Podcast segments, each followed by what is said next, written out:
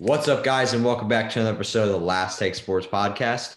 And in this episode, we will be going over the first and second rounds in the NCAA tournament. So let's get right into it.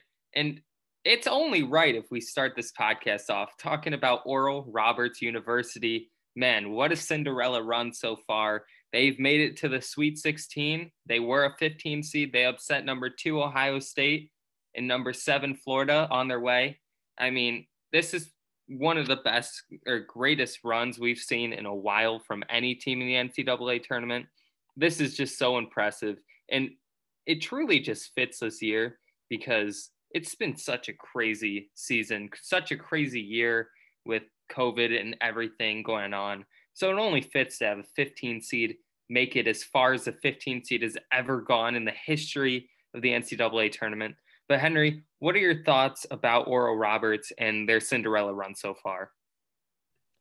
Yeah, Andrew and Oral Roberts, as Stephen A. Smith likes to say, pretty impressive that they're second. They're the second team ever to be a 15 seed and make it to the Sweet 16, along with Florida Gulf Coast back in 2013. They beat San Diego State and Georgetown on the way to a Sweet 16 berth, and it's incredible. I mean, they pulled off a very, very shocking upset against Ohio State, who a lot of people had in the Final Four. And then they beat Florida uh, in what was a game a lot of people thought Florida had in the bag, considering they were up 11 with six minutes to go. And Oral Roberts didn't back down. They came back and won the game. So it's pretty incredible what they're able to do. They've been a very impressive team. They definitely can score the ball. They don't play much defense, but their offense can take them as far as they want to, and they definitely can win another game, I think, and even somehow dare I say, make the Final Four. So, do you think it's realistic to say that they have a legitimate shot at winning their upcoming game against number three seed Arkansas in the Sweet 16? I'd say 80 20. I, am going to, I pick Arkansas for sure, but it's, it's legitimately possible for Oral Roberts to win, definitely. Yeah. And they've been nothing short of impressive. And I would still pick Arkansas as well. But when you see a team defeat Ohio State, and keep in mind, they were very clutch in that game. And they came back against Florida in the second half, an impressive comeback. I mean, I, I mean, looking at that, they should have a chance at beating Arkansas, I would say, a good chance. But who knows how they come out yet again? They're still 15 seeds. So you never know. But if they keep playing like they have been, like I mean, that's why I think they have a chance. If they can keep playing like that, they can they have a serious chance of beating Arkansas. But let's move on to our next topic, and that's just talking about all the upsets because right now I believe there has been the most upsets in history in, in the NCAA tournament, I believe, so far. And we'll just go one by one and just starting it off, Abilene Christian. I think this is probably the clutchest of the upsets so far. Abilene Christian, number 14 seed, over three seed Texas. And Abilene Christian, I mean, hit two clutch free throws to win the game. And keep in mind, the free throw shooter was not good at all. I mean, I believe he was a little above a 50% shooter. He goes to the line down one on a one and one and drains both to win the game. I mean, that's impressive. That's clutch. Abilene Christian clutched up in that game. They stuck with Texas, who is a very good team throughout the whole game. Impressive win. Henry, what are your thoughts on the Abilene Christian win? Yeah, Andrew, and it's pretty embarrassing for Texas. I mean, that's that's that's really what it comes down to. Texas team that a lot of people had going to the Final Four, being legitimate national title contender, to for them to lose in the first round to a team that eventually got blown up by an 11 seed. I mean, that that's pretty bad congrats to Abilene Christian, but this is significantly more about Texas and the the choke job that Shaka Smart was able to pull off here. I mean, this is one of the all time biggest upsets. I think this was genuinely a bigger upset than Ohio State losing to Oral Roberts because Ohio State, because Oral Roberts had guys that you knew could take over the, a game. Abilene Christian won 53 to 52. I mean, that was just a blown game. I mean, that was a horrendous game on every single side of the ball offense, defense, and special teams, which includes timeouts, which is Shaka Smart. I mean, all, Texas gave up that game in every way, shape, and form, 100%. Yeah, definitely not one of the better games for that Texas squad. But let's move on to our next first round upset we saw. And that was Oregon State over uh, Tennessee. And not only did Oregon State upset Tennessee in the first round, they also upset number four seed Oklahoma State in the second round. So, my opinion, I mean, this Oregon State team snuck in on an automatic bid by winning their conference tournament. They were not a tournament team. They were actually picked last to finish in their conference in the preseason polls by the media. So this team was not that impressive of a team throughout the season as well. And there weren't very high expectations for this team, but they somehow won their conference tournament, found a way into the NCAA tournament, and now they're making they're making their stay worth it. I mean, they're capitalizing on this bid that they got through their conference tournament, and by beating a five and a four seed in the first two uh, games, first two rounds, I mean that's fairly impressive. So maybe this Oregon State team belonged the, the entire time I mean, they've they've just been shooting the lights out. Their offense has been absolutely incredible. And keep in mind, Tennessee and Oklahoma State, those are pretty solid teams. So to beat those two teams pretty convincingly says a lot about this team. And I think this team is very legit in Oregon State. And I, I think they have a shot uh, to beat Loyola Chicago, which is a very favorable matchup compared to what their possible matchup could have been in Illinois the number one seed in the Sweet 16. So I think getting eight seed Loyola Chicago is a favorable matchup, and I think based on how the rest of that uh, that region is laying out, I think they have a solid shot at possibly making a Cinderella Final Four run. So I think it's definitely possible, especially with the way they've been playing offense uh, recently and playing great basketball. But Henry, your thoughts on the Oregon State Beavers and their performance as of right now through the tournament? Yeah, Andrew, and I mean, this is a shocking run from the time that they were down 16 points with like nine minutes left against UCLA and the first round of the Pac 12 tournament. I mean, for them to get all the way to the Sweet 16 is pretty incredible. And like you said, they have a legitimate shot to make a Final Four run with the way the bracket shaped out, considering that they're they're in a region with an eight seed, an 11 seed, and a two seed. But we all know that Houston's not your average two seed. I mean, they're not. They're there may not even be one of the, the top eight best teams left in the tournament. That says a lot considering how, all the upsets we've had. But I mean, this team has showed a lot. They they show they can score the ball. They've defended very well. Uh, Tennessee kind of played horrendously. I mean, they couldn't make a single shot. Oklahoma State made it close at the end. We knew that was going to happen with Cade Cunningham in the game. They fell short eventually. And props to props to Oregon State. I thought there was no way that Cade Cunningham wouldn't come back and lead Oklahoma State to a win, but Oregon State found a way to win. That's all that really matters this time of year. Right. And let's move on to our next upset, and that was Ohio, 13 seed over a four seed. And this was one of the most predicted upsets. And oh, I mean, I feel like the people spoke it into existence. And this Ohio upset kind of reminded me of the Murray State Ja Morant upset over Marquette. It, it kind of gave me the same vibes. I mean, one guy, and I know it wasn't just Jason Preston leading the Ohio Bobcats over Virginia, but I mean, one guy can totally change like the, how good the team is. And I know that's true over all sports, but Jason Preston is the reason why this team is winning. Just like how Ja Morant was with Murray State. I mean, he's truly leading this team, doing everything and Ohio was down, especially towards the end of the game, and they found a way to come back and win that game.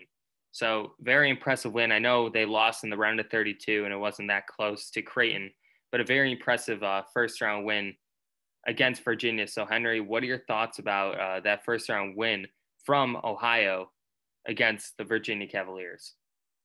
Yeah, Andrew, I didn't necessarily predict this one because I had a lot more faith in Virginia, but coming off of COVID pause, basically getting there Friday night and having to play in the worst circumstances. They didn't get the last time slot. They didn't even get to play in the city of Indianapolis. I mean, Virginia got screwed in this game. And once I thought about a little deeper, once I kind of started thinking about it more, once the brackets had already closed, I mean, there was no way Ohio was going to lose this game. They should have been favorited. With, with, all the circumstances that Virginia had to go through, there was really no way, in my opinion, that Virginia had a true fair shot. But props to Ohio. Jason Preston probably end up being a first round pick.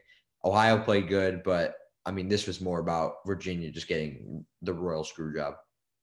Right. Virginia had a really tough uh, path, especially uh, with getting a non favorable first round matchup as a four seed. I mean, Ohio was, I don't think they were a 13 seed or should have been, but that's where they were uh, placed.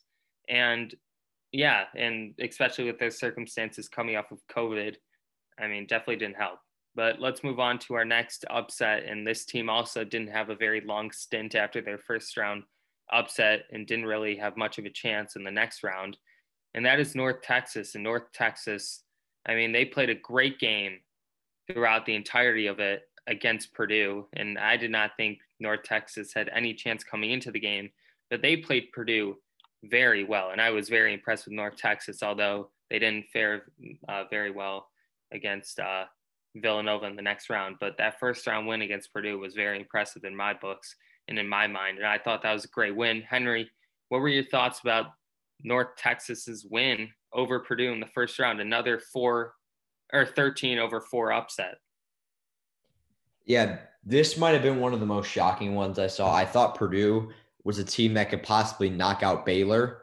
I knew they had inexperience problems. They didn't have a single senior on roster, but I just felt that with Matt Painter's experience in the tournament, with the way those guys have been playing, I just thought there was no way that North Texas was going to be able to come out and win that game. And especially the way the momentum shifted towards Purdue at the end of that game. I genuinely thought that Purdue was just going to run away with it in the final four minutes. And props to North Texas. They played a hell of a game. I I still don't know. I think that's that was definitely one of the flukier upsets we've seen in this tournament. But I mean, they definitely earn their respect. And Purdue is definitely going to be a very good team next year for sure. Yeah, Purdue is a bright future. Like you said, no seniors on roster. So they're only going to get better with their players having more experience. And for North Texas, I mean, you saw they didn't play very well against uh, Villanova. I believe they lost by at least 20. I'm not sure the exact final score.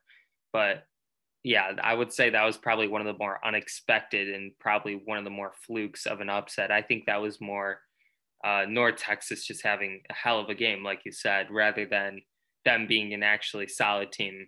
So I I think that was probably, like you said, the most fluke upset out of them all. But let's move on to our next team. That is Loyola Chicago. And their first round win wasn't really an upset. They were the eight seed. They beat a nine seed. They move on. They play the number one seed in Illinois, who we all thought was the hottest team in basketball. Clearly not Loyola Chicago's sister Jean, Cameron Kurtwig I believe I said his name right. Krutwig, Krutwig, that's his name. Sorry for butchering. They they stopped the Illinois train, the Fighting Illini. They just stopped the train dead in its tracks and proved the world wrong, shocked the world with that win. That I think was probably the most impressive win so far in the tournament. I have to say, I think that Loyola Chicago win was the most impressive win so far in the NCAA tournament. Wow. I mean, Loyola Chicago looked like a top 10 team in the country, at least in that game as an eight seed. I mean, that, that was just so impressive that win. I, I was shocked by that one. Henry, what, what were your thoughts about uh, Loyola Chicago's win over number one seed Illinois? Yeah, Andrew, they looked like the better team. I mean, it's it, it's really as simple that as simple as that. I mean, this team is far and above better than that 11 seed team that made the Final Four run in 2018. I think I have that right. This team is better. I mean, there's no doubt about it. I mean, Cameron Krutwig is one of the best players in the country. He's playing one of like like one of the best players in the country, and they should be the legit favorites to come out of that Midwest region at this point. The way they dominated Illinois from start to finish, the the game plan that they were able to put together to stop Ayo Dosunmu, they basically just let Kofi Cockburn do his thing and they kind of, I, I guess they swarmed him. They they didn't allow him also to get touches. I mean, they and they blitzed every screen that was set for Ayo Dosunmu, and he was just never never able to get going. It, it really sucks for him because that was a guy that that a lot of people could root for, regardless of what t- fan, what team you were a fan of, and for him to probably end his college career like that was quite disappointing. But for Loyola Chicago, I mean, this is not your average eight seed. This team should definitely be the favorite to come out of the Midwest.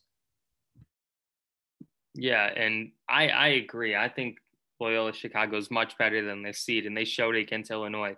But let's move on to our next upset, and that was Oregon. And I know they didn't even play a first round matchup due to a no contest because VCU, their first round uh, matchup, they got COVID at the last second before their game. So they, they could not play, and Oregon moved on. And then they played number two seed Iowa. And this was a shocker to me, but Henry, Henry knew knew what was up. I mean, even before the tournament started, when he saw the field, Henry told me, he was like, gotta watch out for Oregon. He was saying, he was like, I and I know Henry and and myself, we're not huge fans of the Pac-12, but he said, watch out for Oregon, especially with that uh, second round possible matchup against Iowa. Oregon could be a team that takes down Iowa early. And that's exactly what happened. And Oregon absolutely dominated the game. Iowa, I, I don't think they even knew what the word defense meant when it came to game time against Oregon. They just did not play any. I don't think it was in their vocabulary. And if it ever was, they took it and put it in a blender and shredded it because they they just don't know what defense means, clearly. I don't think they played a single minute of it in that game. Luka Garza did everything he could, just didn't have enough from his supporting cast. Like I said, as a team, they just could not play defense at all either. Luka Garza had 36 points, nine rebounds, I, I believe. But like I said, just not enough, especially for not being able to play defense as a team. Henry, what were your thoughts about this Oregon upset in the second round over number two seed Iowa? where the hell was Jordan Bohannon? I mean, that's that's my question. I mean, that guy's a fifth year senior leader on that team. He he didn't score. He didn't have an assist. He turned the ball over like four times. I mean, you can't do that. You can't do that in the big, biggest game of your career, honestly, in his case. I mean, I, I really don't know what else to say. I mean, you're fifth year senior, you're known as a shooter. Didn't make a single shot. Couldn't even get yourself to the free throw line for opportunities to score. And that was just one disappointing performance from a guy like him. And Garza did his thing. Wieskamp, he he was all right. I mean, he was the only other guy that legitimately kept him in the game. I mean, Iowa was missing shots that you would think would have gone in to even make that game closer down the stretch. But Garza carried them. I mean, there's no doubt about that. And it sucks for I for Garza to end his career like that, but I, I just had a feeling that Oregon was such a team was a team that created such such mismatches for an, a team that has no defense in Iowa that Oregon was going to beat Iowa. So that that was just my little two cents on why I thought Oregon would have been was going to be Iowa. Yeah, and I did feel for Garza, and I actually texted that uh, to you and a couple people in our group chat, Henry, and I was saying man, for some reason, and I am a Michigan State fan as well as Henry, so we don't necessarily uh, like Iowa or any of its players at that point because they're in the Big Ten. They're our rivals. They're our competitors. So not necessarily a fan of the Hawkeyes, but when I saw Luka Garza see and like realize that that was his last time ever putting on that jersey, it hit me because that man laid it all out on the floor for his team, and just no one helped him out at all. It felt like, and it was just he was helpless. It felt like. I mean, laid it all out on the court every single time he touched the floor for the Hawkeyes, and it just seemed like they could never get it done. And I'm not, and it wasn't his fault. That's that's the part that hurt me the most was because he did everything he possibly could, and he was just not rewarded what a great player. Will go down as the best player to ever put on that Hawkeye jersey. At least uh, right now, he's going down as the best in history. Who knows what happens for that program in the future? But without Luka Garza, they aren't looking too too good for the upcoming season. So this was the year for the Hawkeyes, if any. And I, I don't know if, if uh, they'll ever be as good as this year again, and if they'll ever have as good of a player as Luka Garza. Hell of a career though I mean, congrats to him on his career. Hopefully, he uh, makes it to the NBA and has the uh, professional career he, he hopes to have. But let's move on to our next upset and the UCLA Bruins. And UCLA, I mean, I, I don't even want to talk about that for or the first four matchup too much because it just pains me. But they had a great comeback in overtime win against Michigan State. That's all I'm going to comment on. I don't want to talk about that game at all.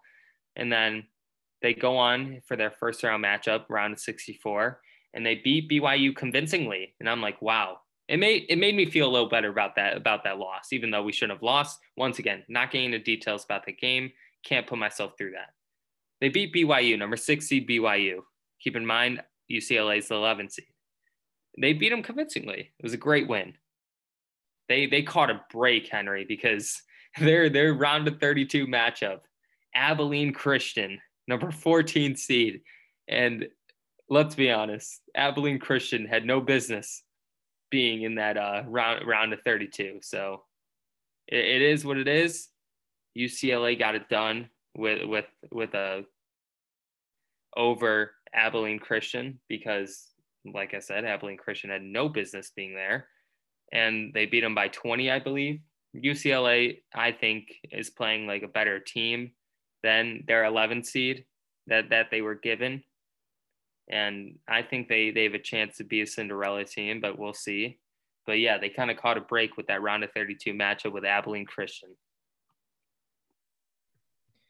Andrew, they caught a break in just about every matchup. We're not even going to talk about that first one, but I mean, we all we, we know what happened there. The second round, I mean, BYU sucks. BYU sucks. Like they are they are awful. Like I, this is a BYU hate. This is a BYU hate podcast because they're horrible. They're, that? How is that team anywhere near a six seed? That team should have been probably an 11 seed. And you know why that wasn't really an upset? UCLA was favored. In case you didn't, they were like a two point favorite in that game. I mean, that, that that's not an upset. I mean, and to beat Abilene Christian, congrats, congrats.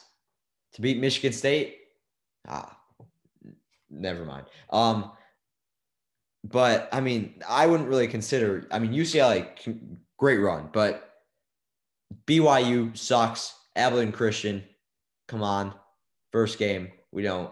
No, yeah, no, we don't. We don't talk about that. we don't talk about that first game. Just go ahead, Andrew. All right, we'll move on to the next, uh, the next upset, next team, and that's Syracuse. Syracuse has had two upsets so far. First in the in the first round and that was against number six seed San Diego State.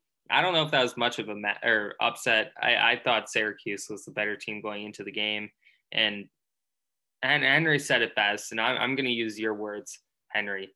No one can prepare for that Jim Boeheim two three zone coming into the tournament, and San Diego State just could not move the ball on offense. And there's a guy named Buddy Boeheim, Jim Boeheim's son, that is just lights out, and there's there's nothing San Diego State could have done.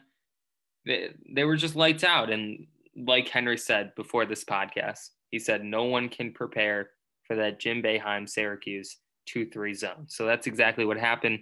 And similar to what happened against West Virginia, Buddy Boeheim goes off. It's hard to prepare for that Jim Boeheim 2 3. And I think that Jim Boeheim 2 3 and Buddy Boeheim could lead them as far as they want to go, uh, up to probably maybe the final four, but who knows?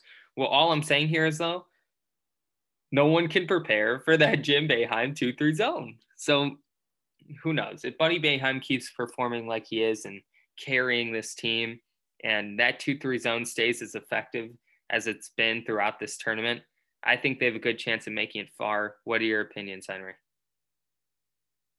You know, Andrew, in that West Virginia game, I didn't ever think it was really a problem of West Virginia not being able to find ways to beat the zone. I mean, Bob Huggins had faced that zone enough back when he was in the Big East against that zone twice a year, every single year. But I mean, West Virginia put themselves in such a hole in that first half that it was going to be very, very hard for them to come back they adjusted well. I mean, they they took the lead at multiple times. Sean McNeil was on absolute flames at a point down the stretch in the second half. And I still I still think West Virginia is probably the better team, but Syracuse made the plays down the stretch. They didn't turn the ball over down the stretch. They almost they almost found a way to choke away that game. I mean, if if Deuce McBride doesn't travel, I mean, I I genuinely think he probably hits that shot. So I I don't know. I, I'm still I'm still a little sussed out by Syracuse. I, I don't know why because that zone's so hard to prepare for. They play it so well, and they they legit can't miss right now from three. Buddy Buddy Buddy Boeheim is probably the most on fire player in the entire tournament right now. But I, I'm still a little sussed out. I, I with that being said, they probably will end up making the Final Four and somehow making the national championship and somehow winning the national championship. But uh, I don't know. Something still susses me out with Syracuse. That's fair. I mean, they they weren't the most impressive team uh, in the regular season and snuck their way into the tournament, but of course they they've proven that they belong clearly with uh, two upsets in the first two rounds. But let's move on to our final team. We're going to talk about in terms of upsets and USC with a recent upset in the second round, the final game in the second round over number three seed Kansas. Wasn't much of a surprise. This is probably like kind of the least uh, the least surprising upset. I mean, I, I didn't think USC was going to win this game at all. I, I mean, I thought they had a chance. It was a pretty even matchup going into it, but right as that ball tipped, I mean, you could tell who was going to win that game. It wasn't Kansas, it was USC. And they dominated basically the entire game. Kansas couldn't get anything going. USC was firing and hitting on, on all cylinders. I mean, USC dominated that game and they deserved to win it, like I said, right from the jump. I mean, they they were playing incredible all game. Kansas couldn't get anything going, and I think this USC team is a sleeper team to possibly uh, win their region because I, I don't know Gonzaga. I, I believe USC plays uh, really good defense from what I saw, and if they can slow down Gonzaga's offense, I mean they still have to beat Oregon, who just put up 96 points. So uh, Oregon's a very good team in the Sweet 16, but if they if they can beat Oregon and have a matchup with Gonzaga in the Elite Eight, I think they have a good chance at taking them down. Like I said, if they can play the same defense and as good of defense as they did against Kansas, and if they can fire on all cylinders and hit their shots like they did against Kansas, they have a good shot at taking Gonzaga down. So I'm just saying, watch out for USC if they can play like they did against Kansas. Yeah, Andrew, and they they look like a better team. This is a lot like the Loyola Chicago matchup with Illinois. They they look like the better team, and I I, I keep saying this to Andrew. In March, no matter what seed you are, the things that have been haunting you all year, you can't you you don't you just don't get away with. I mean, Ohio State, they couldn't defend, and they weren't and they weren't able to beat, and they played down to other teams' level. I mean, Purdue, they had a lot, they had a huge inexperience problem. Uh Texas, they had a huge problem at coaching. Uh, I, I'm I'm serious. I, I don't know why you're laughing there, Andrew. It's it, it's a legitimate problem. Shaka Smart is not a good coach. He's not a coach that should be coaching a, a, th- a three seed in, in, the NCAA tournament. Uh, I mean, I'm trying to think what else there is. Uh, West Virginia, that was that was that's kind of a different one. Illinois, also kind of a, an exception, but a team like BYU, I, I, I think we, we some of you know why. I'm not going to express that, but I mean, you you knew that the teams that you that that had problems with certain in certain aspects, those problems rise up again in March, and they're they're truly exposed. So I mean, you're you're gonna get beat in March if you have a legitimate problem. Some team, no matter what seed, in Ohio State's case, finds a way to expose it and finds a way to beat you.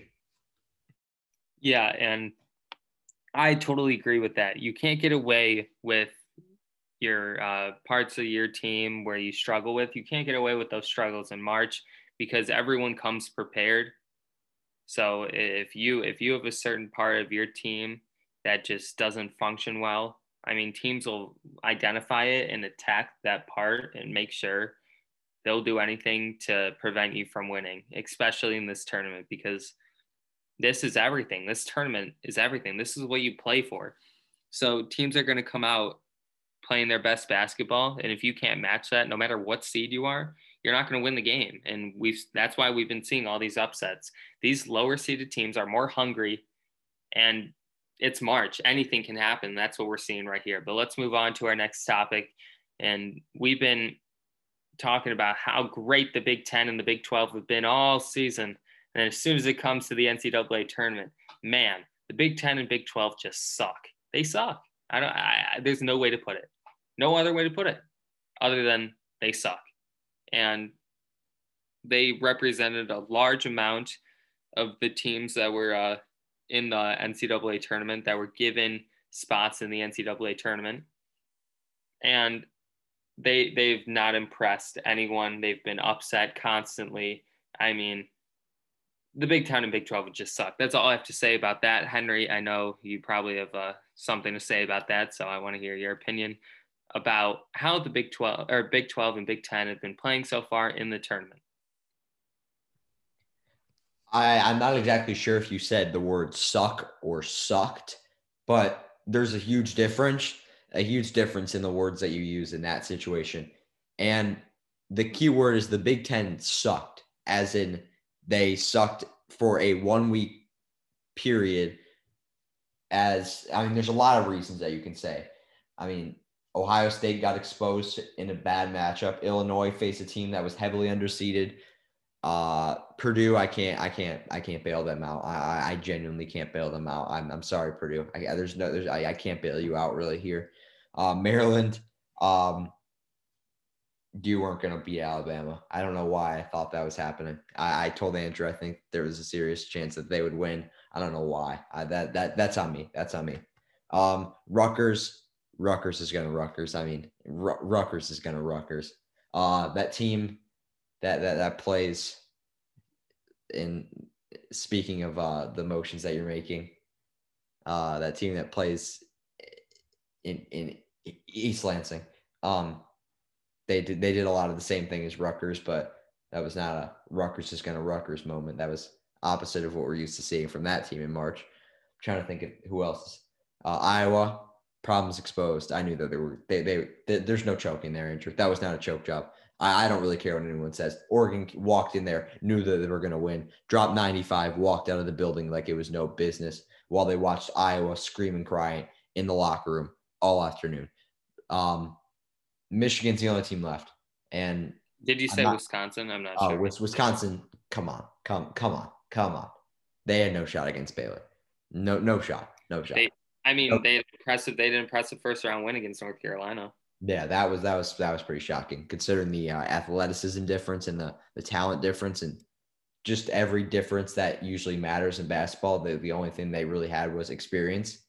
They literally didn't have anything else. That was they, there was there was nothing else on that floor that they had better than North Carolina. I mean, they were they were they had literally had a worse player every single position. They just had experience, and they just had guys who had experience which is kind of weird. I mean, I know experience wins in March, but when there was that big of a talent difference, I thought there was no way Wisconsin could win that game. They had no chance against Baylor, and somehow we're left with only playing Michigan. And and God, this this is the most awkward situation ever, isn't it? Do we root for Michigan to get to the Final Four, or the, no? No. I, we, I, I, this is a rhetorical question. Thank you. We never um, root for Michigan. I'm rhetorical question. Thank right you. We, ne- rhetorical, never, question. rhetorical question. Thank you, Andrew. Do we do we root for Michigan to get to the national championship? Uh, no. Um, or do we root for them to lose to Florida State? Of course, we know the answer. I'm not going to say it out loud, but if you're a Michigan State fan, you know the answer to this question, or just about any fan in the Big Ten, because if you're a Big Ten fan, you know how uh, toxic a certain fan base is from that that that that city. I, I feel like everyone in the country doesn't like Michigan or their fan base. I have to be honest, right? Yeah, I feel like there's a shared hatred. I feel like everyone who is listening to this that is not a Michigan fan will understand the shared hatred we have for Michigan fans and their teams in general. Just no, well, no one likes them. That they're the most toxic, idiotic buffoons that live on this earth. I mean, they, how how can you like them? And speaking of the Big 12, I'm not sure if you mentioned this. The Big 12, they stunk it up more. The Big 10 had a lot of teams, and but the Big 12 had a lot of high seeds. I mean, those guys that I mean they had they had a one, they had two, three, they had three threes, they had a six, they had a four, they had an, an eight. The eight had no chance. Um, I'm sorry, Oklahoma, you had no chance. But I mean, boy, oh boy, how how does it work out like this? Michigan and Baylor the Big Ten and Big Twelve combined have half the amount of teams as the Pac-12. That's that's all you need to know. I, am done talking. I'll let Andrew continue. Yeah, it, it just doesn't make much sense. But yet again, it's March, and not many things make sense. But let's move on to a conference you just mentioned, the Pac-12, and man, they they are just the opposite of the the Big Ten and Big Twelve, and they are absolutely beasting in this tournament. I mean, four out of their five bids have made it to the Sweet 16. And like you said, they have doubled the amount of representatives from their conference in the Sweet 16 than the Big 10 and the Big 12 do combined. That's crazy. We we were just bashing before the tournament started the Pac-12 and how awful their conference is.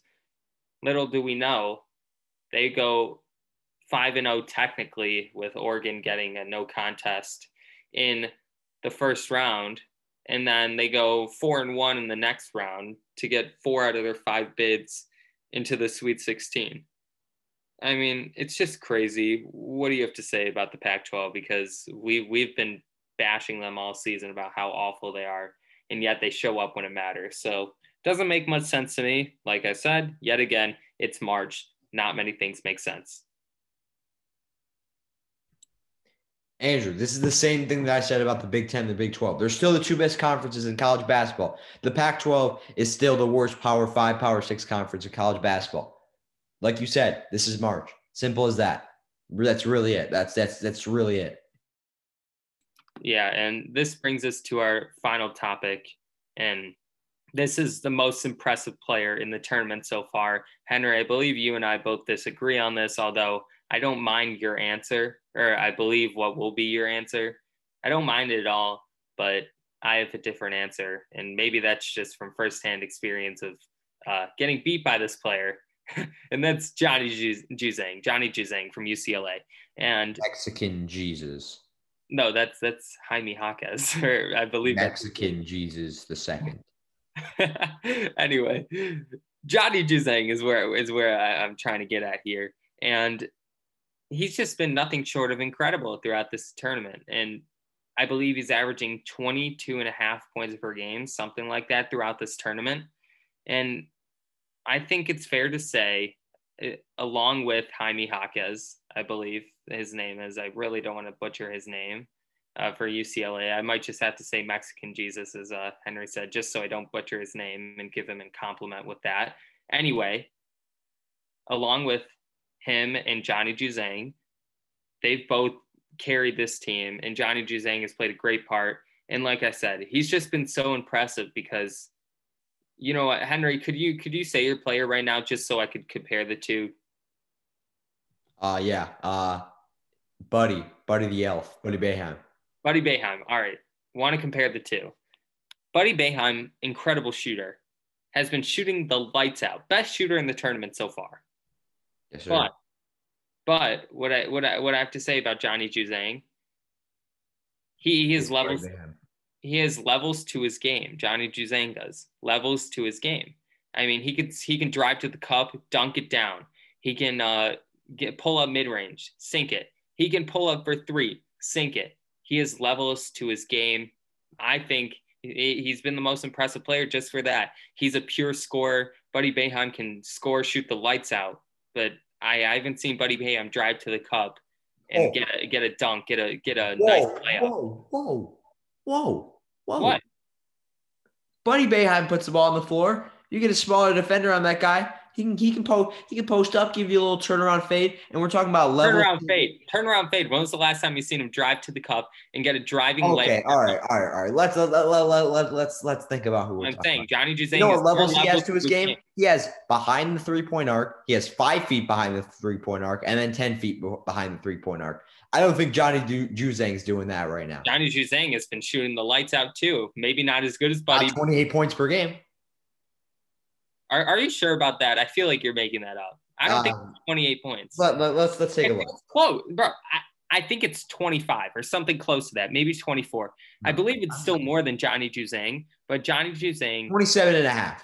20 state tournament, 27 and a half. That's a lot more than I thought. Right. Yeah, yeah. Buddy Boeheim. I'm sticking with Johnny Juzang though. No. You're just I, saying that because you're you're you're yeah because I saw him first handedly beat my team. Yes, and he beat your team as well. The Mexican Jesuses. Yes, I it's, it's I I'm I'm. Ah. Yeah, no, we could we not mention that? We're yeah, and speaking speaking speaking of that, that that team, not UCLA, the other team showed up at Mackey Arena on Thursday night. Oh, um, the team the team we root for the team who showed up at Mackey Arena on Thursday night. Oh, and do we, do we came not? there, came there, spent two hours there, had a good time, went home, not in this good a mood as they were before. Uh, we'll, we'll be getting a season recap and uh, what what to look for coming coming soon. I say that now, and we probably won't do that till like uh, June. So just be mentally prepared that we say that now, and it won't come till June. But if you have nothing else to say, Andrew, I think this would be a great time to wrap up today's podcast. As always, I want to thank everyone for listening. We hope you enjoy. Don't forget subscribe, rate, and download this podcast. And we'll see you guys next time on the Last Take Sports Podcast.